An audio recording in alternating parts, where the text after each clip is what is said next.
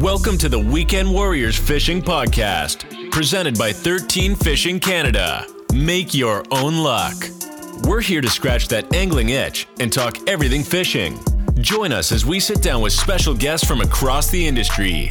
Now, here's your hosts, Brandon Cater and Logan Lewis. What is going on, everyone? Welcome to what is episode 22 of the Weekend Warriors Fishing Podcast. I am your co host, Logan Lewis, and I'm very happy to be joined by my other co host here, Brandon Cater. How's it going? Good, man. Uh, ice is forming, and people are getting out on the ice. People are finding safe ice, and things are kind of rolling into ice fishing season. It's exciting to to see. You know, obviously, people are taking the the right precautions and staying safe and making sure that they're finding safe ice. But just seeing some ice fishing pictures and some content and talking to people that have been on the ice, like yourself, um, you know, it's just great to see, and it's uh, give me a buzzing feeling. Yeah, no, it's definitely. We were talking before we recorded this here, and this has seemed. Well, it probably is one of the longest transitions from open water to first ice that at least I've had to deal with. Um, it's, it's kind of crazy. Usually, it feels like you don't even have time to really get the ice fishing stuff ready, and and early ice is already here, but I mean, I still haven't got my stuff ready totally yet, of course, but um, I don't know. It, it just it's just weird how how much I've had to just sit around and kind of wait, right? And I think yeah, the nice thing is haven't really haven't really seen too much about people that have maybe felt like they've been waiting too long and have been too eager to to get out there, right? There's always some of those stories, but uh, thankfully haven't heard anything like that yet, and everyone's kind of been taking those precautions. And in all honesty, probably I don't know about you, Brandon, but lots of the pictures I've seen of people on early ice, it's all been like that. You can tell the ice is, is quite what like quite thick, I guess, for for first ice. Because I know other years, lots of times I see those posts on Facebook and stuff, and it's like that looks like it's an inch and a half, maybe two inches, and you're somehow out there on it, right? But I think most of what I've seen, I don't know about you, seems like it's about at least four, right? Yeah, and I mean, it's been a warm fall, and like you said, a really late transition between seasons. Um, but we haven't really got a whole lot of snow, and I think that has a whole lot to do with the with the ice that's being made. Is it's getting the opportunity to create good, solid, hard ice, clear ice. Um, you're not having to deal with snow. You, you know, snow and wind kind of creates pretty crappy ice. So we at least we've had um, you know, that kind of weather hold off, and you know, we're getting some colder nights. It's still fairly warm. I think tomorrow is supposed to be plus nine around Regina, Saskatchewan, and uh, it's just kind of crazy that you know plus nine on December, you know, the first week in December. Um, but hopefully that kind of fades off, and the cold nights and the cold days stick around, and within the next two weeks, hopefully, more and more people will be able to find safe ice and uh, start enjoying the season. Yeah, for sure. I think we have uh, Jaw was looking like plus 13, um, which would be rec- recording this Tuesday night, I believe. So I think Thursday is supposed to be plus 13, but then it kind of goes to a bit more of a cold snap. I think fr- Friday or something was like minus two or something like that. So it'll be nice to, to kind of get that ice really forming. I know, um, saw on Facebook that someone had launched their boat on Dief. Um, that would have been the 29th of November. Wild. So like, yeah, that's pretty, obviously it's not locked up. Parts of it are. Um, but yeah, obviously Main Lake isn't, and I'm not too sure. I haven't heard too much about Last Mountain. I don't know if it's if it's she if she's wide open or, or what's going on there, but definitely some of the smaller lakes have, have started to freeze up. Like I was out on Buffalo two weekends ago already. We yep. didn't didn't explore too much, didn't get too crazy, but um, like we talked about in the interview, I believe, um, just kind of checking it pretty well every step, and and we were around like three and a half, four inches for the majority of it, and it was all nice, thick, clear, clear stuff. So any anything that was yeah. kind of cloudy or whatever, I'm sure it probably would have been okay with. The ice was actually getting thicker the further we headed out. The sketchier stuff was like the first like five feet of shore, which that's yeah. whatever, right? But yeah, no, I think I guess, and like I alluded to, you know him better. So I guess do you want to introduce our guest for this episode? Yeah, absolutely. I mean, it's uh, it was nice to sit down with him. Um, you know, I've had the opportunity to kind of get to know him over the last year and a little bit and create a little bit of a relationship with him. Um, our guest for episode 22 is Matt Johnson. Uh, he's the pro staff director for Clam Outdoors, Blackfish Gear, uh, the Ice Team, as well as All Terrain Tackle, which I mean, it's not super popular up here in Canada. Uh, it's kind of more directed towards bass tackle, but uh, nonetheless, he he's the director of four huge pro staff teams across the industry and you know manages a lot of uh, promotional members um, throughout Canada, and the I think he mentions in the interview that they almost have a member in every state. Uh, so it's pretty incredible what they have going on there, and um, kind of what what Matt's got going on as far as like managing all these people um, under his kind of umbrella. So, uh, yeah, fantastic interview. Uh, if you have any kind of questions or anything about uh, pro staff, if you you know if you have a brand that you've always wanted to you know kind of help promote or get on a staff or team, um, I think a lot of your questions might be answered in this interview. Matt gives off a lot of great information about um, the whole kind of scene, uh, as well as some other great topics. You know, um, clam products, blackfish gear, etc. So definitely stick around. You're going to enjoy this one from Matt Johnson. Yeah, that's one part I found really cool. Is kind of getting that perspective of someone who, I guess, I, like he said, he's in, he sees like three thousand applications a year, right? So it's kind of cool to get to pick his brain and kind of see what's what's going on up there when he's he's reading through these things. And you'll definitely want to stay tuned. Um, gave some tips and whatnot to kind of make yours stand out from from the rest of people and kind of things that you can do away from just your application that will definitely help you stand out. So I think that's uh, it's one that people are going to enjoy. But uh, we should definitely mention our sponsors here before we get into the episode. Um, we were just talking before uh, the podcast here. Um, we'll be playing their their ad in a little bit, but Lucky Bastard just came out with a new beverage. I heard you saying, Brandon. Yeah, so um, most people know Lucky Bastard is Lucky Bastard vodka, or I mean, it is Lucky Bastard Distillers, but a lot of a lot of uh, people don't actually know that Lucky Bastard is really well known for their rye whiskey as well. Um, the only difference with that is their vodka is uh, available across the province online pretty much all year round. Uh, their rye whiskey is kind of a rare uh, small batch product, so they obviously they create it, um, they bottle it, and it they let it age, and it only releases in small amounts of uh, quantities available at you know certain times. So a couple days ago, they just released um, a batch that was barreled in 2016. Um, so they let it age for four years, and it yielded just over 400 bottles. So there's only 400 bottles available. Um, it's a pretty rare and unique uh, super small batch whiskey. So definitely go if you are interested. If you're a whiskey lover, uh, go grab yourself a bottle. Save yourself ten percent on the website. Use Weekend Warriors. Um, the code uh, at checkout will save you ten percent. I actually ordered myself five bottles. Uh, and You're ordering them. yeah, well, no, I mean, but it makes a really good gift too, right? It, it's a product that's not available really in liquor boards or liquor stores across the province, right? It, it's kind of a first come, first serve. Once they're gone, you got to wait. You know, it could be another year, it could be another two years or mm-hmm. six months. Who knows? They don't really, uh, you know, give out too much information when they're dropping the next batch. So yeah, no, for sure. And then I guess up next we mentioned Blackfish, part of part of Matt's uh, portfolio there, right? That he's he's managing. So um, definitely, I actually, I think both times I was out there, I had the the pullover on, of course, under underneath my bibs. Um, definitely kept me warm. And actually, one of the days it started raining um, while we were out on the ice, so that was nice to have that right with the the waterproof and and whatnot. But uh, we actually have a code that will be in the show notes below.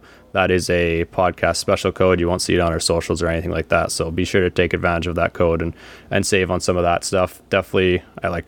I guess for all brands, we're around Christmas, right?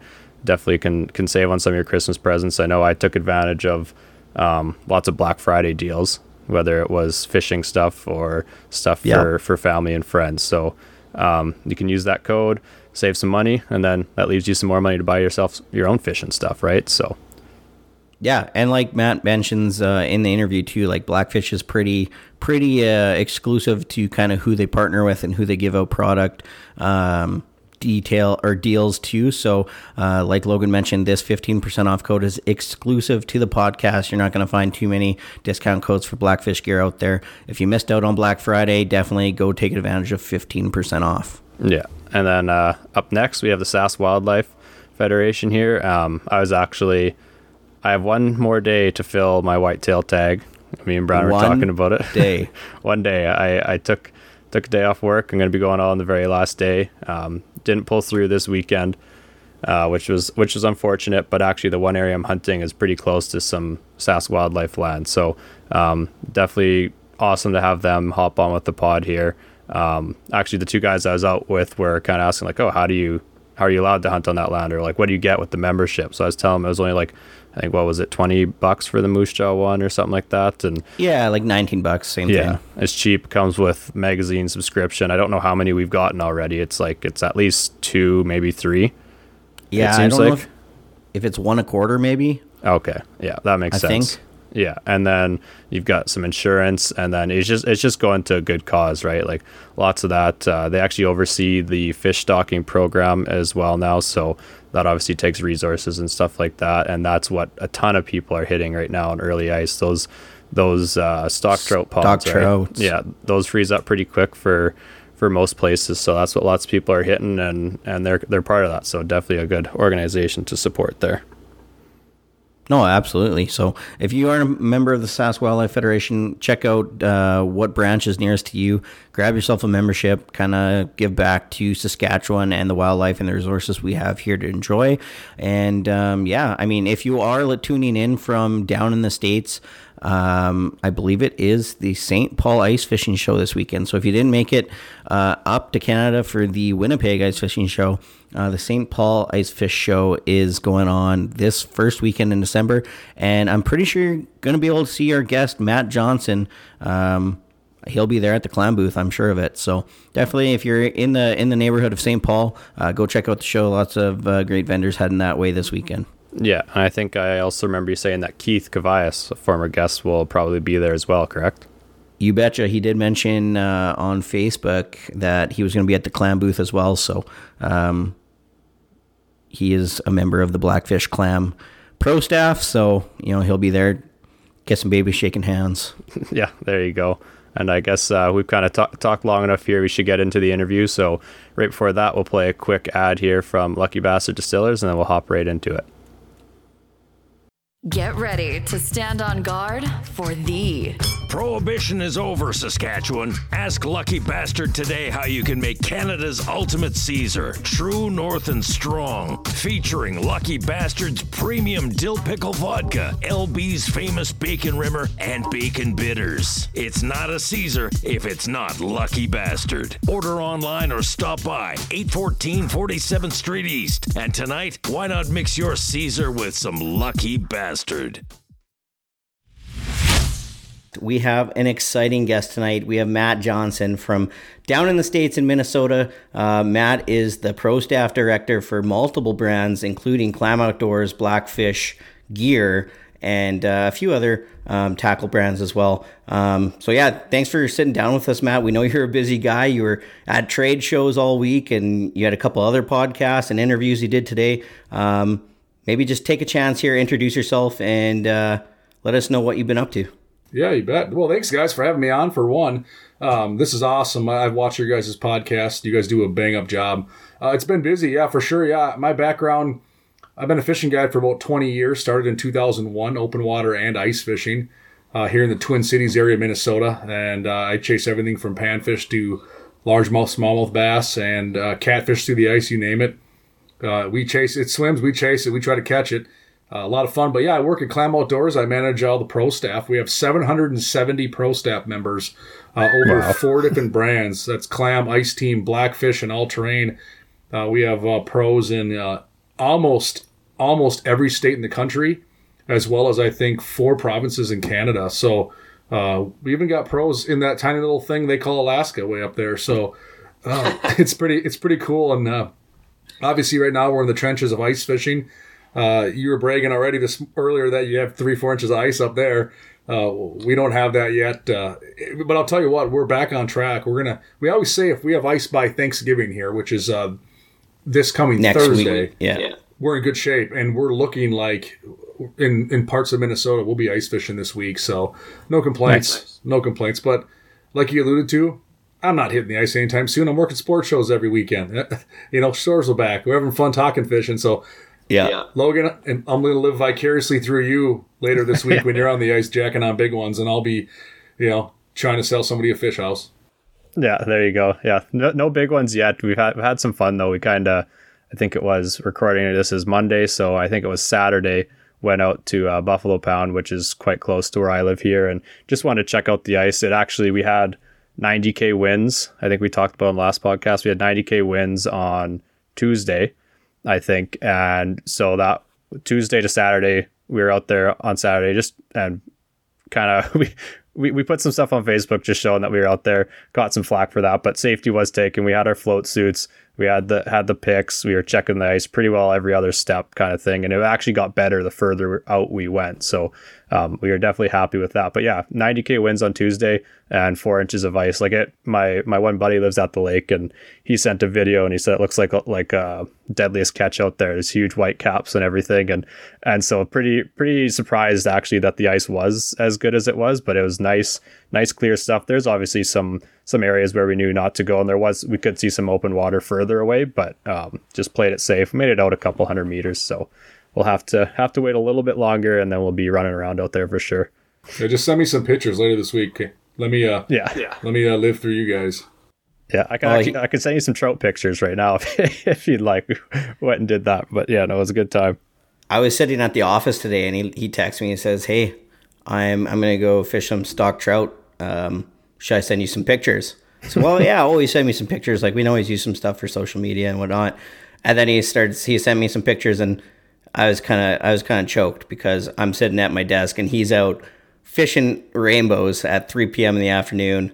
Uh, you know, early mid mid November here, um, but not too many other people are out there, and uh, you know, uh, I can't wait to get out there as well, but I don't think it'll be this week or you know, I don't know, Matt. You might get out there before me. Who knows?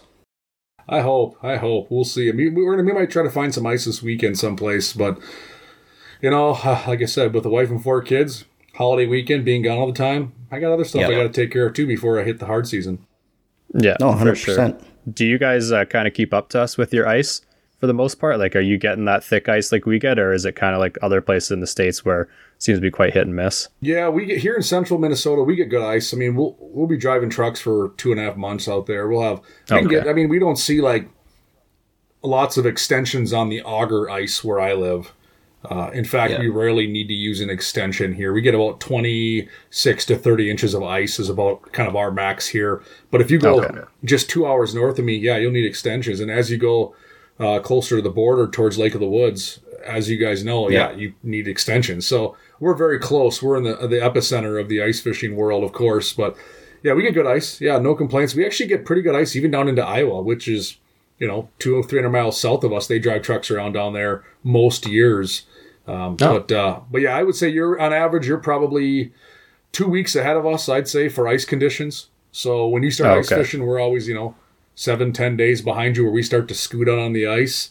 Uh, but uh, Okay. this year, last week, every lake wide open. yeah. In the last two days, things are locking up like crazy. It happens that quick. Yeah, it's been getting cold at night for sure. Like today, I think, well, actually, both days I was out, it was plus temperatures, like maybe plus one, plus two degrees Celsius during the day. And so it was nice. But as soon as that, stu- that sun started to disappear a bit, it was cold. And the ice had actually pretty well doubled in thickness from what we were on Saturday on our dugout compared to today. It was it was pretty crazy actually how much thicker it was and felt a lot more safe out there, which was nice. But Yeah, when you're Yeah. walking and the ice in front of you goes like this, like I've done Yeah. before, like it's kind of no bueno. You kind of take a br- break and say, you know, I'm trying to catch a fish. Is it worth it? yeah, You know, so we've all done it. But yeah, and like you said, you, you get an inch, you get two inches, and before you know it, you got four, five, six, and you're driving quads out. It, it happens. Yeah. It happens pretty fast. So my encouragement for anyone watching this is, don't take risk. If you have to walk to the edge of the lake or the edge of the ice, and you have to kind of scratch your head and go, hmm, wonder if I should try this. That's probably a tall tale sign to not try it. Like give it a couple Yeah. more days. You know, at least have a buddy with you.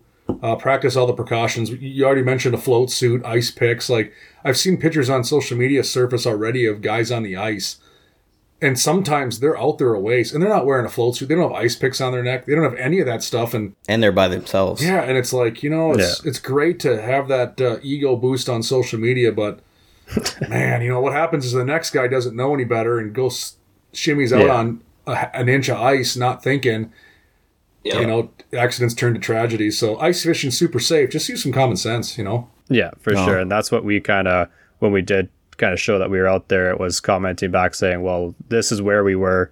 The ice was anywhere from this to this, but that was the clear ice, not the cloudy stuff. We stayed away from that. And the kind of can't speak to the rest of the lake, right? When some of our lakes are so long that there's lots of different areas and whatnot. And yeah, we weren't when we were on the stuff like you said. Some like I've been on ice before. Where, yeah, you step on it and you can like see a wave go through it, right? And you're kind of like, oh, this is kind of sketchy. I've been on that ice before, and and even when we're on those, I know any amount of water is enough for something to go wrong. But it's definitely we're staying shallow and, and stuff like that. Like lots of the time, it's just tip ups when we're doing that and and whatnot, right? But even even when we went and did this we still had all those precautions and we weren't out that deep. Whereas someone like you said might not realize that, and then they're they're walking out to the middle thinking, "Oh, this guy was out over here; it should be fine, right?" But that middle can be can be scary as well. It's, it's not worth the risk, no. for sure. You you guys have a nice uh, nice depth of ice there. That twenty six to thirty that'd be that'd be a treat to have year round with with like electric augers and and whatnot. You know, we get upwards of you know close to forty inches, if not more, in, on colder years, and it takes a beating on those uh, electric augers and gas too. But and my yeah. body. and yeah, and my body. You're in better shape in the winter than in the summertime. It feels like some years. No yeah. doubt, no doubt. But yeah, no, I couldn't even imagine like 26 inches of ice. You could get a lot of holes. We do. Um, yeah, all going all over the place. I see lots of those videos, and it's always just hole hopping like crazy. And I'm like, I'll I can drill my six or seven lots of times when I get into that February area, and it's freezing outside. I'll be like minus thirty, and then you're also trying to drill those holes, and it's like I only got a couple in me, and then you got to take a break and and get going again. Yeah. But uh, like we mentioned, um, you are the director for a handful of um, pro staff um, for multiple brands. How did you kind of get into that position? So you started out with clam and it kind of just expanded and you know kind of run us through how how you got into it. Yeah, so you know I I fell in love with fishing at a young age. I just uh, loved to do it for no reason. I don't know why. Like my parents didn't fish. Uh, we didn't have a boat growing up. I just was that kid that every time I go to a, a store, I wanted fishing stuff. Christmas, I wanted fishing stuff, and my parents were like, "Okay," so they got me fishing stuff, and when I got into high school, this was prior to social media. You know, Facebook didn't exist, uh, YouTube didn't exist, and but internet was just starting, and there was these fishing forums, uh, yeah. like chat boards, and, and one that came to mind that I loved was uh, fishingminnesota.com, which I don't think anyone even uses anymore. Uh, so I started hopping on there, and I got to know a lot of people and really get excited about it to where I actually ended up earning a position on that site, which gravitated towards pro staff coordinator. So at one point we had 200 guys across uh, the country on that website that I managed throughout my college years while I was guiding. And then uh, as I started to progress, I worked for Thorne Brothers there in, in Minnesota. Uh, they're they're known yeah. for their custom ice fishing rods. They were the original custom ice fishing rod. Uh, worked there, managed the pro staff there, uh, and then along all of that, I was on on the pro staff for Clam, and then in 2012, I got an opportunity to hop on board with Clam, manage the pro staff, take over Ice Team. And since then, Clam created Blackfish. So the Blackfish yeah. brand was created four or five years ago. So we birthed that. And then a couple years back, Clam acquired All Terrain Tackles. So uh, naturally, since I was already working with so many pros and that was kind of my background uh, and my open water fishing experience, I knew a lot of these guys and gals that we brought on board Blackfish and All Terrain that – it just worked out. So it's been awesome. It's a labor of love. I absolutely love it. Like I get people that ask me all the time, like, how do you how do you manage that many people? Like, don't you feel like you're babysitting? Don't you have to corral personalities? And I mean, yeah, yeah. I mean, I'm not going to say no, but I, I don't say that as a negative. Like, it comes with the territory. And I tell you, if you're a pro staff manager and you don't love the brand you represent and the people that represent it, meaning the pros, then get the heck out of there. Like, I'm sorry. Like, I, I've seen so many brands have negative pro staff managers that, you know, if they don't, they don't even know half the names of the guys and gals on their pro staff. And yeah, I'm the kind of guy that if, if I mean, if, if this rings, I'm picking it up even during dinner. If it's one of our pros, you know, that's my job. It, it's, you know, and you got to love it. You got, it's got to be your passion. It can't just be your job.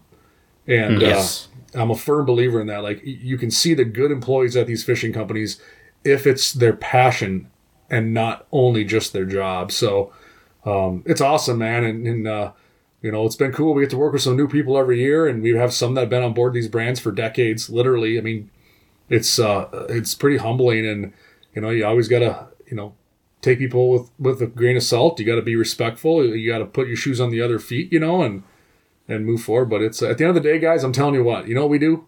We sell fun for a living. That's what we do. You know, we work for fishing companies. Yeah. Like we literally, we're not selling life insurance. We're not trying to, uh, you know, repair a broken Yeah. bone. We're not doctors. Like we literally, what we do as promoters or industry reps or, or pro staff members, we're ultimately promoting and selling fun, and fun happens to be fishing.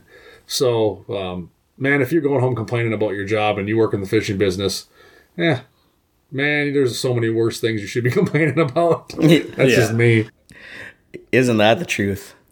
Yeah, I think I think that's with lo- well, especially when you get when like fishing uh, quite a few years ago was just fishing, right? But now brands are getting bigger, and you're starting to get more people that aren't like they're coming say from a university job where they say they have like a marketing degree or something like that, right? And and they're just looking for a job. They might not necessarily have that love of fishing, right? So then I guess that's how you start to get those people kind of intermingled with the company because the company is trying to grow as well, right? But I think I think if you say you were someone with that marketing degree and then you could also get on with a fishing company and you loved fishing, that would just be like that'd be the icing on the cake there, right? Like that would be and like you said, that'd be something you love. You're not you're not going home being like, man, I, I don't like this. I don't care about this company or or whatnot, right? Yeah. And I've seen a lot. I have a lot of friends that had phenomenal jobs, you know, big paying jobs for different corporations and have taken massive pay cuts to get into the fishing industry just because they're sick of uh, having to go to a job they don't want to be at. So, you know, I have one buddy in particular, I won't mention names. I mean, the guy was making a quarter of a million dollars a year. I mean, big money and Yeah. left and took a job for $50,000 a year just to be in the fishing business, just to get up every day and mm-hmm. go to work and love it. Um, yeah. There's something to be said about it. You know, it, it's it's true. I mean, it, it's it, you know not to be cliche, but they always say if you love your job, you never work again, right? Um, yeah. I would tell you that's a lie in the fishing business because we still have to work hard. So, you know, even though we love our jobs, uh, you work a lot of hours, and, and that's just the name of the game. Yeah. Yeah, and I think that's the kind of the one thing I think about too is it's kind of the, the trade off, right? Of, of if you like what you're doing or if you're just there for the paycheck so that you can you can kind of do what you want on the side, right? But eventually you you've gotta you gotta come to terms with that and, and kind of decide, right? But I can could definitely see why someone would take take a cut to get into that industry. And I think it's quite cool, like you had mentioned at the start of the interview, that you guys are kind of in the heart of ice fishing, right? Like for and we notice it when we talk to like YouTubers or you're watching YouTube or just other fishing related things, right? Like it's pretty cool seeing in the states how things can get scaled up so much. Like the fact that you can get a job in the industry like that, where like as in comparison to here in Canada, like there's a lot of well, we're also also spread out too, right? But there's a lot of gaps where you could it's it's harder to kind of get those things. But the number of jobs and stuff that seem to be in the fishing industry down the states is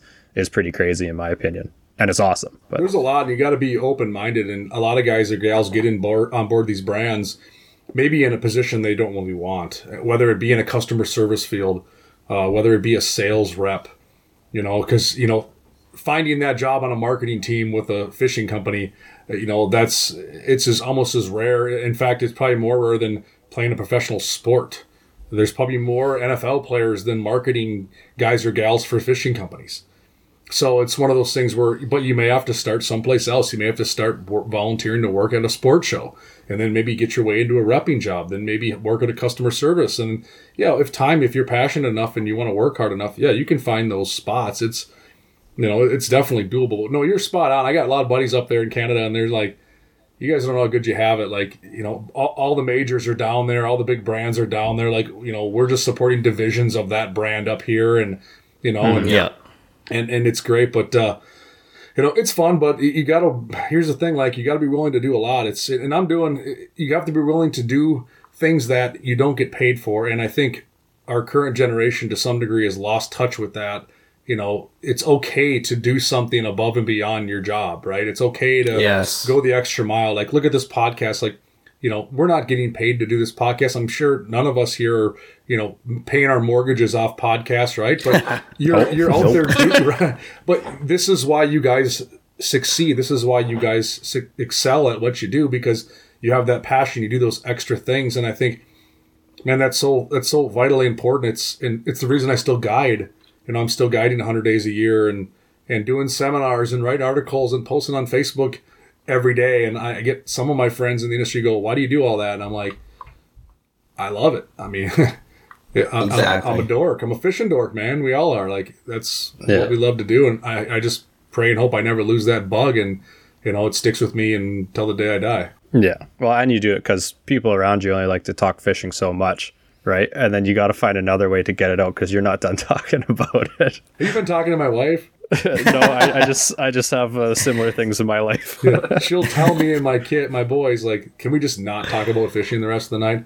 I love. She's she likes fishing. Don't get me wrong, and she's extremely supportive. Like, you know, almost to a fault, right? She's super supportive. But there'd be times she'll just say, "No fishing," uh, you know, or "No football," or just, "Can we not talk about Yeah. something? Can we talk about something else?" And so, yeah, Yeah. you're right. It's you gotta have that outlet too.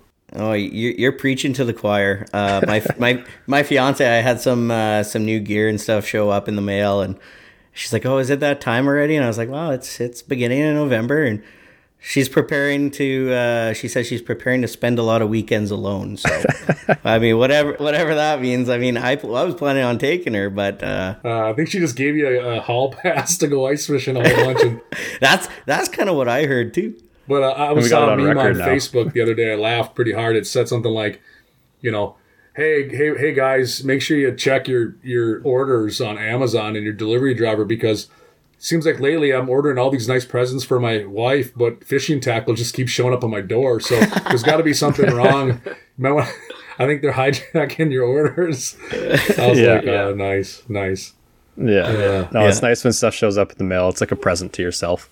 yeah, yeah. And Amazon makes that so darn easy. I tell you what, like every time I go on my bank account, I'm like, "What did you spend on Amazon? What was this? What was that?" And uh, and I'm guilty of it too. But yeah, then you forget you ordered something, and then in three days it rolls in, and you're like, "Oh, hey, what is this? Oh, yeah, yeah, I ordered that." And you can do it. You can do it with just one click of a button too. So it's like Dangerous. Dangerous. Oh. Yeah. dangerous. Yeah, I try to tell my kids that my oldest boy now has a phone. He can call. He's 13. He can call it on it. He's got the different apps, and and we gave him kind of a, a, a little. It's a it's a youth credit card called a Greenlight.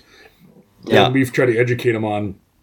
Now you know, like you can overspend, you can burn your money, be smart, and you know he's figuring out pretty good. But the beauty of it is, for the most part, he spends it all in fishing gear, so and that's okay. he's got he's probably got a hookup at some some Yeah, pretty big companies. he does he does pretty well. But you know, here's the thing I tell you about my kids, and everyone everyone makes that comment like, you know, your kids should be are going to be walking billboards for clam and blackfish, and I honestly let them do and pick what they want. It, naturally, they're going to use a lot of clam stuff, right, and blackfish gear. Yeah.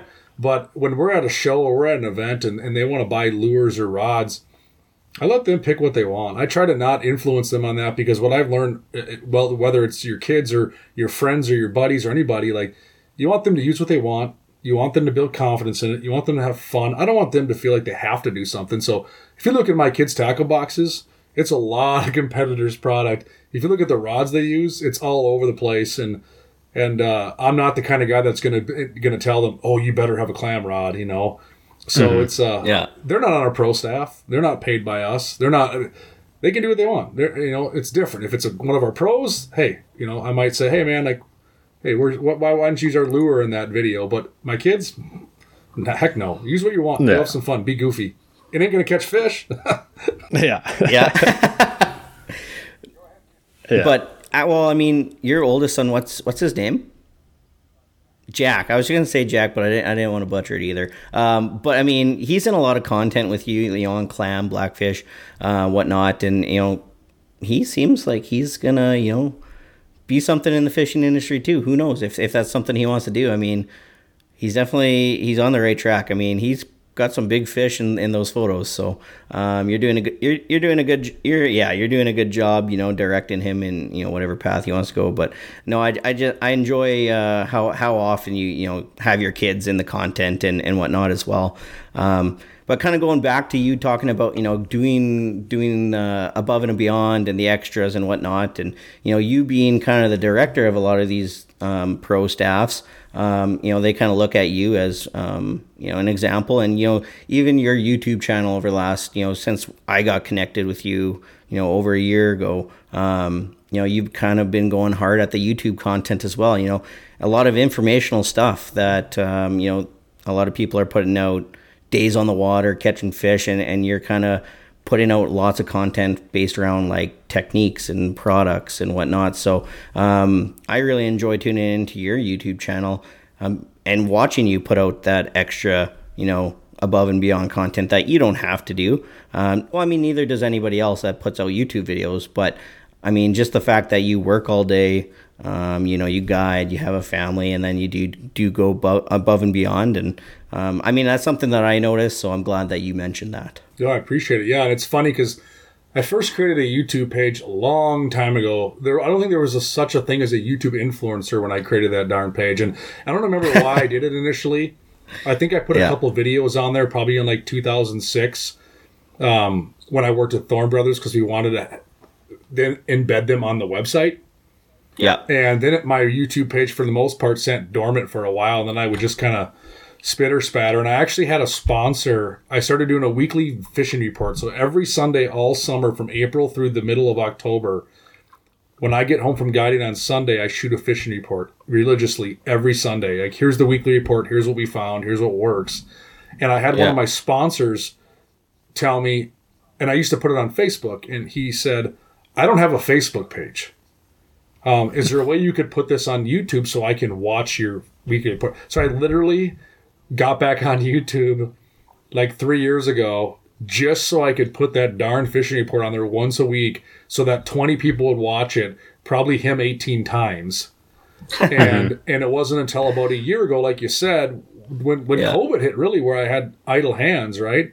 That my son Jack said, "Hey, Dad, why don't you do YouTube again? Like, I love your videos on Facebook, and it seems to get a lot of attention." And I said, "Yeah, why not? You know, if I'm going to shoot a video for Facebook, what? Why not throw it on YouTube?" But I'm not good on YouTube. I'll be honest. Like, my strength is Facebook. I like I'm not. I like I literally just upload it to Facebook and then repost it on YouTube, which if you're a YouTube guy, that's like the opposite last the exact opposite of what you should do.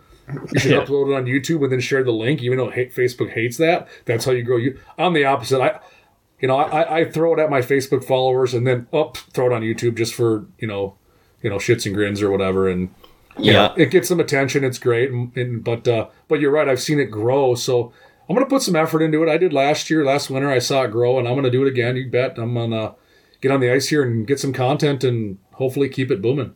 Yeah, I. I think that's the biggest thing is like you said, just actually putting effort into it, right? You, I, I, I guess like you said, idle hands with COVID too. That's kind of what eventually kicked off this as well, or actually got this podcast off of the ground. And I think you you look at lots of the things you do, and it's like if I just took an hour of my day out of something else, like watch, I don't, I don't really watch TV, but for example, watching TV, if I did that for one hour less and put that into something that I think I might might be cool to do, it's incredible what can change.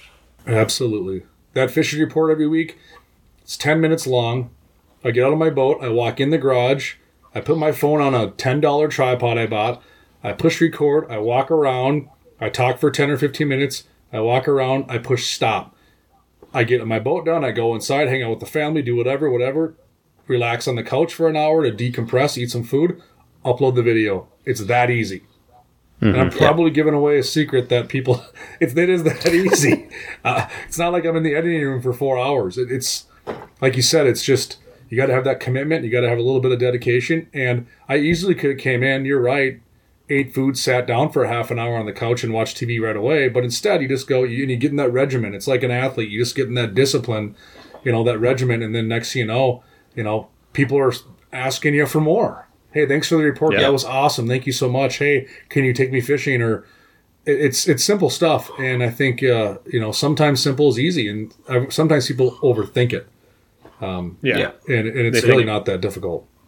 Yeah, they kind of they look at uh, like Jay mentioned in our last episode. It's like, well, I want to record this, so you get like say even just a GoPro. Then it's like, well, now I need a bigger computer to edit this stuff, and now I need this and that and this, and it's like literally with you have this phone in your pocket that if you want, you could do everything with with that, right? And obviously you get you can get better quality and stuff with going with different cameras and all that other stuff. But when it comes down to the base of it, like we could really be recording this podcast off of our phones if we wanted to, just talking to each other over a call, right? But like we, we got some things here, but even still, I'm sitting here in a chair from my grandma's house that's been there ever since I can remember that we now have in our house with my computer on a one of those couch dinner tables that I have set up in my basement bedroom. It's not like it's anything fancy, right? But it gets the job done, and that's the big thing is actually just being able to get that job done. Yeah. I mean, 90% of the videos you see on my YouTube page are shot with this. I mean, it's, it's on, even on the ones on the ice. It's a tripod. It's barbaric. You, you see, I'm not trying to hide it. You see me push record and come jockeying around the other side of the camera and then do something, right? It, it, it's because I don't think people care about that. People don't go Yeah. to No. YouTube to watch a, a $1 million commercial you know they go to YouTube to get entertained, to be educated, to to watch some stuff. And and, I, and again, I think a lot of anglers. I hear that I hear anglers tell me a lot of our pros even like, oh, I don't know how to do that. I, I, you know, your videos are cool, but I don't know how to do any of that. I'm like, you don't know how to push record on your phone and upload it to Facebook. I don't have mm-hmm. an editing software on my Surface or on my phone. Yeah. I mean, and some of these phones have the built-in iMovie program that is as easy as it gets to splice or cut or or do something. Um, it just takes a little bit of time and effort, like you guys alluded to, like just a little bit of dedication, a little bit of effort, and maybe a little bit of sacrifice, and you know you can climb mountains. Yeah, well, I'd say for like 99% of things now with the internet, you can't say you don't know how to do them because it takes one YouTube search. Like, YouTube YouTube is your friend to learn almost any skill. And like there's a lot of high demand, high paying skills you can learn on YouTube. It's the number one search use that- engine. Well, at eh, number two, number two, but it's owned by Google, so I mean, Yeah, tit, tit for tat. I mean, Google is the number one search engine because it owns YouTube as well. So you Google's put the two only together. number one because you cite you look up YouTube on Google to There you get to go. YouTube. There you go. yeah. But I mean, I mean, whatever it is. I mean, if fishing isn't your passion, if hunting is your passion, or you know, if Making whatever, what- candles. yeah, making candles is your passion, right? There's there's gonna be a video somewhere on the internet that's gonna teach you how to do that, and it's just gonna be you watching that video and taking what you learned and putting it into action. And you're not gonna see any results until you you take action, and that's what it comes down to. You know, whether it be you want to try to get on a pro staff team or you know whatever it is, you just you need to take small steps every day before you're gonna see any results. So Logan, did you did you create a candle video? Is that what I just heard? no, I mean I could probably look one up and do it this week. If, if you need, if Clam needs candles now, make sure they're blue and cracked ice. yeah, Walleye scented. yeah, yeah. Those those might not be too hot of a seller, unless it's guys who need their uh, their ice house to smell like walleye, so people think they actually caught something. Yeah, right. Yeah, gotta gotta continue with the uh, the fisherman's fable, right? The, the white lies. Yeah. I, I just Yeah. slammed those big walleyes today. Uh, those were perch. Yeah, question for you, Matt. Okay, so based off the topic, you know, we've been tossing around the um, the word pro staff, and um, I don't know. I feel like there's a lot of buzz around that in the industry, and and people throwing that in their you know Instagram bios and you know on forums or what what have you, and you know people think that having pro staff in your bio means that you're a professional angler, or is have you run into any issues? I'm, I'm assuming you run into it lots where you know you have a, a, a young angler you know asking to be on a pro staff team and and then they're calling themselves a, a clam pro. Is pro staff promotional staff member and not pro? Absolutely, and, I'll argue that to the day I die. I think I Thank know you. one angler that makes his living truly as a professional ice fisherman, and we all know who that guy is. It's Dave Genz. I don't think anybody else, even Mitchell, if you even talk to Jason Mitchell, he would tell you he could not pay all of his bills through ice fishing. Um, so, in, in the essence of it, and I would say that's the goal of anybody, even an Elite Series bass fishing pro, um, their job, those brands pick them up to promote the brands. I mean, Yeah. they're literally walking billboards. Mm-hmm. Literally, they have it on their shirt, on their boat, on their truck. Their goal for that brand is to promote the brand. Now, am I going to say that some of these anglers don't make a living fishing? No, because there's a lot of guys that guide for a living and, you know, do have success in the tournament scene. But at the end of the day, the more these anglers understand what pro means, because some anglers will come to me. I get about three thousand pro staff applications a year. It's Yeah. insane, and a lot of them will say things like, "Hey, I got seventh place in a tournament last summer. Um, you should sponsor me." I don't even care they got. I don't care if they won it. Uh, it- It's it's more of what's your like. My questions are then, okay, what uh, how, what are your platforms? Do you have social media? Do you do seminars? Are you a writer? You know, Yeah. how do you promote? What's your vid- video capability? Do you know how to take a picture? You know, and when you start to ask some of these, really, as a true promoter, they're real simple questions, right?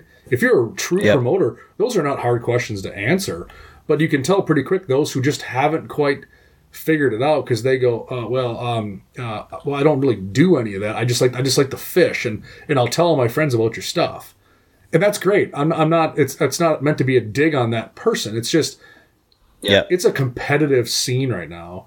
The fishing industry, especially on the promotional side, it's a competitive scene. You have to do something to separate yourself from the next.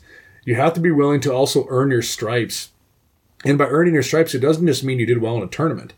It's can you show these brands that you can promote for them, that you can gain exposure. It all comes down to impressions and exposure. That's the world we live in now in this this fishing world. It's with social media being so powerful, uh, it comes down to it comes down to a lot of that. If you Yeah. if you're not good at that, like we have some seasoned veterans that are 50 and 60 and don't have social media, but that guy or gal rolls into a sports show and outsells everybody else on that sales floor, and that's their power. So you got to mm-hmm. find what you bring to the table, and you got to be good at it. Just being able to fish. There was a time where you just needed to be able to fish well to make a, t- a company's pro staff. I would argue that 95% of promotional figures on pro staffs now, fishing is not the focus of that pro staff manager. It's not. Yeah. That's not why they're on the team.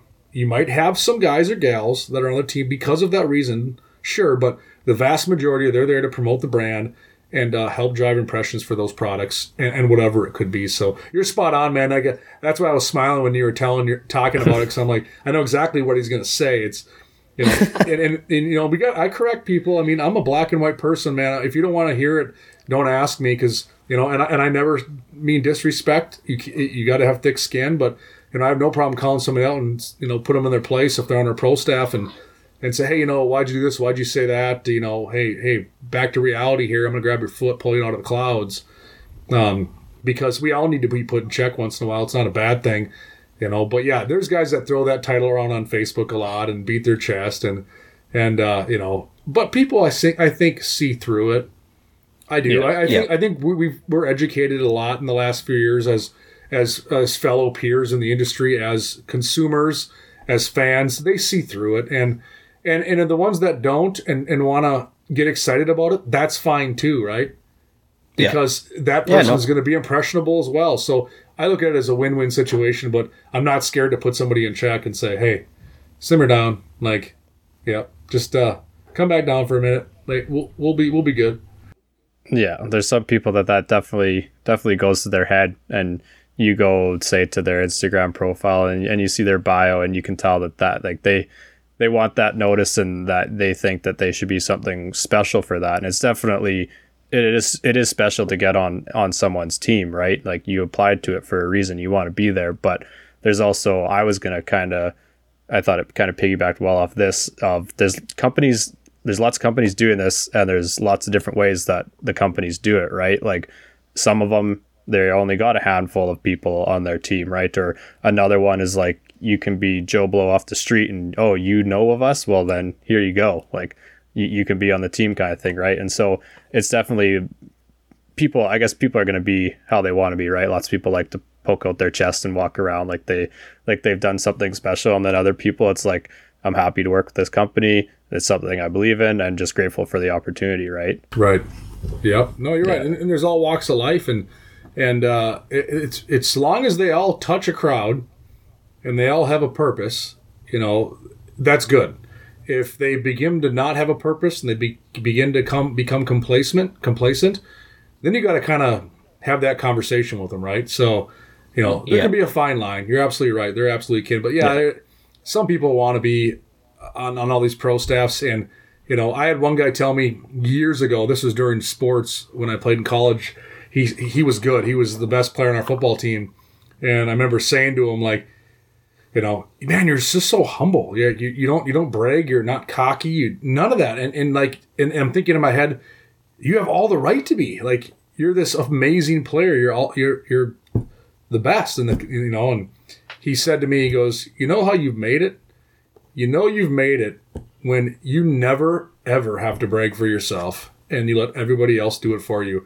That's how you know you've made it. And and that stuck with me for 20 some years you know, and it was, and then this, like I said, this guy could have could have easily walked around and said, "I'm the best" because he was. Mm-hmm. No, yeah. he didn't say a word, and and but everyone else did. Like, oh, you see so and so, he's so good, or man, man, we got to play so and so. Like, and and I told that to some of these anglers too. Like, you know, let other people brag for you. That is the most positive form of flatterment ever if you don't have to brag about a fish you catch or how good you did in the tournament, but everyone else is like, hey man, you see Logan just won that tournament? Man, he cracked a big bag. That's awesome. Versus Logan going, hey guys, you see the big bag I just caught? Like, mm-hmm. so pretty some pretty cool advice, and I think uh, a lot of young kids can take it to heart and uh, and and really listen to that. And man, it, has been cool. Something I've, I try to teach my kids too, like you know, let other people brag for you.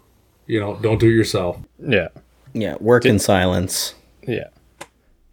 Did he have uh, Did he have any advice on how to uh, how to not to react, but how to how to act when someone does brag for you? Because that that's happened before. Where someone's like, say we were out fishing the weekend before, right? And then we're going to do tip ups again the next weekend. Someone's like, oh, Logan did this, this, this, and I'm just like, I don't, I didn't think you don't you don't really think it's anything special either sometimes, right? And you're just like, I don't know how to react react to this kind of thing. Maybe that is being humble. I don't know, but I'm just like, I'm not gonna be like, oh yeah, you should have you should have seen it. I did I did this and that, and like it's just kind of I don't, don't don't know how to react to those things. And there's all kinds of personality types, you know. Like some guys run with it, some guys take it as uh, you know, as just a positive, and and, and some guys, you know, you're, you're probably a humble humble dude, and that's you know, I think we could use more of that. It's it's okay to to just kind of suck up your pride, even though if uh, someone's talking good about you. And, and honestly, sometimes it's just fine to say, "Hey, man, dude, thanks. That was cool." Yeah, like, yeah. hey, and I think a lot of us are too quick to not do that. It's you know too quick to not, hey, hey, thanks, man, I appreciate that. Like, you know, people say nice things to each other. You know, that's what we do, right? That's okay. And but uh, no, he didn't give me any advice back then on on that kind of stuff. I, I, he was I don't I just think he just kind of rolled with it. I don't think he really uh, um, got too involved in, in, all that, but you know, it's it's good. And, and I had another guy tell me too. He's you know with the sponsorship side of things and the pro staff side, the jersey thing, right? We do jerseys at Clam, and it's just a Clam jersey. Like it's it's the the name on the front of the jersey is more important than the name on the back, right? You know, yeah. that's super important. You know, but some guys have the the NASCAR up jersey, and, and I have one too. You got to promote your sponsors during certain functions. But I've had other guys tell me, you know, you know how, how you made it and uh, I'm like, Holly He goes, I have all those same sponsors and I don't have to wear that darn shirt. yeah. so, so, I had one guy tell me that years ago, a successful muskie angler, and you know, because a couple couple guys came into the Thorne Brothers shop and jerseys and all the logos, and he's like, man, look at these clowns, and and I'm like, clowns, like they're good anglers. He goes, no, no, no, good anglers, but he's like, you know how you've made it? You have all those sponsors and they don't make you wear that stupid shirt. yeah. I was like, all right. Like, well, yeah. you know, touche, you know, checkmate, I guess. No, 100%. But, and like, this is a good topic too, because like the whole kind of like work in silence and, you know, promotional staff member versus like a pro angler, you know, there's a lot of young anglers, especially with social media, you know, f- videos, photos, whatnot coming up, you know, in the industry and trying to get on with brands and whatnot. And, um, you know, there's a lot of people that don't really know kind of what it all entails or how to, you know, get somewhere that they want to go. So, um, when it comes to like social media and you being a promotional staff director, um, what do you, what are some things that you like for sure look for when you're like, hey, I want, you know, I see Logan there you know, I really like what he's doing. I I'd like him on my pro staff team. What what are some things that you would look for? Um, you know, if you could give some advice to some up and comer, up and coming anglers looking to maybe make a move like that. Everyone's just making an example of me tonight. oh, So let me think. Positive situations where Logans impact the community. Hmm. Mm, it's it's not that mustache. Hey, hey, hey. Honestly, like first and foremost, integrity. Like you know, if you're, you're going to turn me off right away if if I see you um, not show integrity or respect. And I mean, th- you can have fun. Don't get me wrong. Like I, we have guys on our pro staff that like to goof around and poke fun on social media. Um, does it border a little bit on the unprofessional side at times? Sure, but integrity is so important. So if I see guys that, that have strong integrity, have a solid following, engage with their crowd, uh, that's so important. Social media is there for you to engage with people. That's the purpose. Yeah. If I see It's called social media for a reason. Yeah, right. all you're doing is posting content, it could be the best content ever, but you're never answering questions that your that your fans hit you up with, or you're never ever en- re-engaging with anybody. To me, that's a red flag. You know that that just personally, because if I see 45 comments on a guy's picture and 17 of them are questions, and not one of those questions is answered, to me that's th- to me that tells me you're you're just maybe some ego. And again, this could be assumption, so I'm not saying this, that, or indifferent.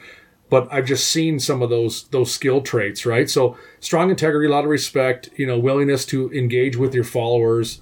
Um, you know, I, I always I don't need as a pro staff manager, I don't need you to send me piles of content. You know, if you have some good content and you want to send it my way, great. I don't want you to never send me anything. Don't get me wrong, but your job as a promoter is to promote for us. You know, Yeah. not just send me stuff and go, well, I send you a bunch of stuff. Why aren't you posting that? You know, so mm-hmm. that's something I try to teach our guys too. Is we want you to promote to your crowd, engage your crowd, get them excited. So, you know, and it's not about repetition. You know, if you post seventy-seven times in a day, you're not going to get my attention any more than a guy that posts once or twice and has it make meaning. So I've also tried to teach some of our pros that or up and comers like is sometimes quality over quantity, right? You know, that's a that's an easy thing to teach somebody, you know. But pride, integrity, understanding of the product. If you're going to answer a question wrong, oh boy, like you know, you got to do a little bit of research. Like you know, if you're going to be a promotional member for for a team or a brand or a product, you better know that product. And I would even challenge these up and coming pros to know the product before they even approach said pro staff director. Understand the product, like show them that you've already invested your time uh, and and passion into the brand. Because what happens, a lot of pro staff managers will see it as, okay, who else are you asking to be sponsored by? Did you just hit up Yeah. every fish house company and hopefully one sticks? So hmm. Yeah. if you ha- have some level of a track record, like, hey man, I clam for example, I've used clam products for ten years. I love it, man. You know, I have the Nanook and and I- now I got the Voyager X, and I love the I love the bigger poles, and it's helped me catch more fish, and you know, those types of things tend to stick with us more. Real, oh hey, this person kind of actually gets our brand. Versus, you know, I love clam. I bought one of your fish houses ten years ago. I don't remember the name, but it's so nice. Like, I kind of go, Yeah. Yeah. Huh, like, hey man, you, you can't fish a fisherman, you know, like we've kind of been there, done that. But, you know, I would say that stuff's important. And then, you know, if you're going to approach a, a sponsor, you know, have a little, have a little level of polishness. And I mean, you know, an email to customer service saying I'd like to be sponsored. I fish all the time. That usually falls on deaf ears. You know, put together a resume, Yep. put together a bio, put together something so that there's something uh, tangible and maybe some level of intimacy with that angler that you can learn something about them versus, hey, I'd love to be sponsored. I like to fish all the time. You know, I'd like to use your stuff and tell my friends about it. Like, great. Like, you and another million people. Um, So come up, be go the extra mile. Kind of back to the beginning of this podcast. Go the extra mile. Put forth a little bit of effort, and uh, it, those are at least the ones that make it to step two with me, where I actually take the time to read them versus the one paragraph sponsor me email. Um, So I, I commend the person for taking one step, but you know the next step you fell off the ladder. So it's um it's important I think to do it because it's competitive, right? Like we said, it's Oh, three thousand inquiries a year just for Clam Pro staff every year. That's about what we And get do you go year. through? Do you have someone that helps you with that, Oh, or I is go that through every one of them. I'm picky. Okay. Uh, it's not a control thing. It's just, you know, it's I, I want to understand what's going on. There's a lot of guys that have approached us that it takes them two, three, four years to get on board pro staff because in year one I tell them they're not ready, and and and, and if that person is hungry enough, they'll listen to why I, to listen to me as to why I tell them why they're not ready. Um, and it's not me trying to pick on people. Uh, I'm, I'm going to be honest. So there's many guys on our staff that it took them three, four, five, six years to get on board. And every year, hey man, I've, I've worked on this. I know you mentioned this. How am I doing? And hey, you're doing better. Not quite there yet, you know. And Yeah. Yeah. so, and and some guys just can't listen to that, right? Because Yeah. of ego. I tell them, sorry, you're They're not, not there yet. coachable. And, and I get the the digital fu, and they walk away. And you know, you're not going to hurt my feelings, but that's life, you know. So Yeah. Yeah. but you know, the guy, the, people are getting they're getting good though. I'll tell you what, like, man, the resumes and stuff, it's it's becoming tough, especially like on the blackfish side where we're very selective. Clam, we're we're a little more widespread. We have to really hit it hard for like ten weeks. Like Yeah. it's like ten weeks of control chaos to sell everything we've got across the entire country. So we do have a little more widespread pro staff that blankets the entire ice belt. Blackfish we're a little more selective on who we work with, so um, it gets a little more difficult to to plan around that. Yeah, and I think that's um, I know like before this this started, like Brad, Brandon's definitely out of the two of us the marketing side of things, right? Like he knows. I guess he went to school for it too, so that, that probably helps. But he, he he knows what's going on there, and I just with my personal page and whatnot, I had I, I had had some some different pro staffs and stuff like that, but I, I wasn't really someone who liked to sell themselves. I guess if that makes sense, like kind of thing. And and Brandon's definitely good at being like, this is our value. This is this is kind of what we're doing. This is our plans for the future. And so definitely like I've it's been awesome having him to deal with that kind of stuff, right? And I think the biggest thing for me is you especially with social media, there's so many I don't know well, there is a lot of fake people out there, but there's so many people that are willing to do something just to try and get that sponsorship or just to try and get this or that. And when you mentioned the fact that like, hey, maybe show that you actually used our stuff instead of asking every other um, fish house brand if, if you could be on their sponsorship, right? So I think that's a big thing for for us and for me when I have my personal pages. It's, it's stuff I've used. I don't want to like people are that are taking the time to ask me, hey, do you like these bibs? Well, I'm not gonna like if they're actually taking the time to ask me, I'm not gonna be like I, I wouldn't want to lie to them, right? For one. So you're going to want to be with a company of stuff you know you actually like to use yourself. Like why would you why would you tell someone else to use something if, if it's not good, right? And, and spend their money on it, right? But I think that's a point I really like there is to kind of actually have used at least some of the stuff or know know something about the brand instead of just taking a shot in the dark and seeing what sticks, like you said. Yeah, I actually had a two years ago. I had a pro staff application or resume come through the email, and hey, dear clam, you know, pro staff manager, and it was a it was a it was a decently writ- written four or five page email, and the last the last line in the email said, uh, you know, I sure hope you consider me for the Otter pro staff. that was the last line. So what that tells me is he missed one. He missed one. He missed change one edit. Yep, missed one edit there when he sent the same resume to Clam this time around. So uh, that was a hard response for me. Hey, appreciate it. Nice written. Next time, take the otter out at the end. Thanks, smiley face. He never replied to me. Yeah, he's like, oh man, That one went around the office. It was it was a little, little entertaining uh, when that one Yeah. went around the office. some bulletin know what, board though? material. I, I that probably happens so often though, like uh, you know, just a good old copy and paste and search for keywords that you need to switch out and you're gonna miss it. But uh yeah, nonetheless, I mean, a lot of great information there. If you're somebody that's you know young, you have a lot of products from a brand that you like, and you're trying to get on a team, like really, really good information right from you know the resource right here. You The know, horse's mouth.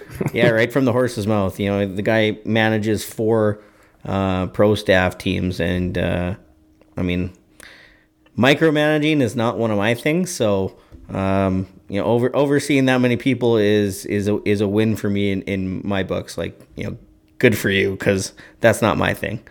Um, but while we're on the topic of clam, because clam got brought up quite a bit, there are quite a few new products, and with it being, you know, November here, early ice. Some of us in Canada are tiptoeing on ice uh, with precaution already. I'm down there in the Midwest. You guys are kind of preparing the next couple weeks.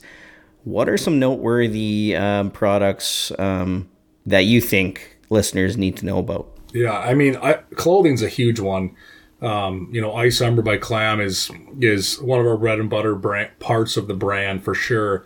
And having a good float suit, I think, is important. So uh, we came out with another float suit this year called the Defender suit. Super rugged, super beefy, super durable. Uh, can't beat the thing up. It's bulletproof.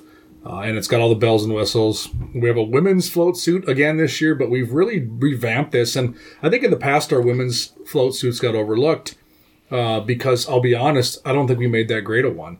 I don't think we listened to our gals. We didn't have the the right fit, the right features, all this stuff that these gals want. So last fall we brought in 40 gals from across the Midwest that make up some of our pros that are leaders of certain women organizations that have huge influence and and hear a lot of things.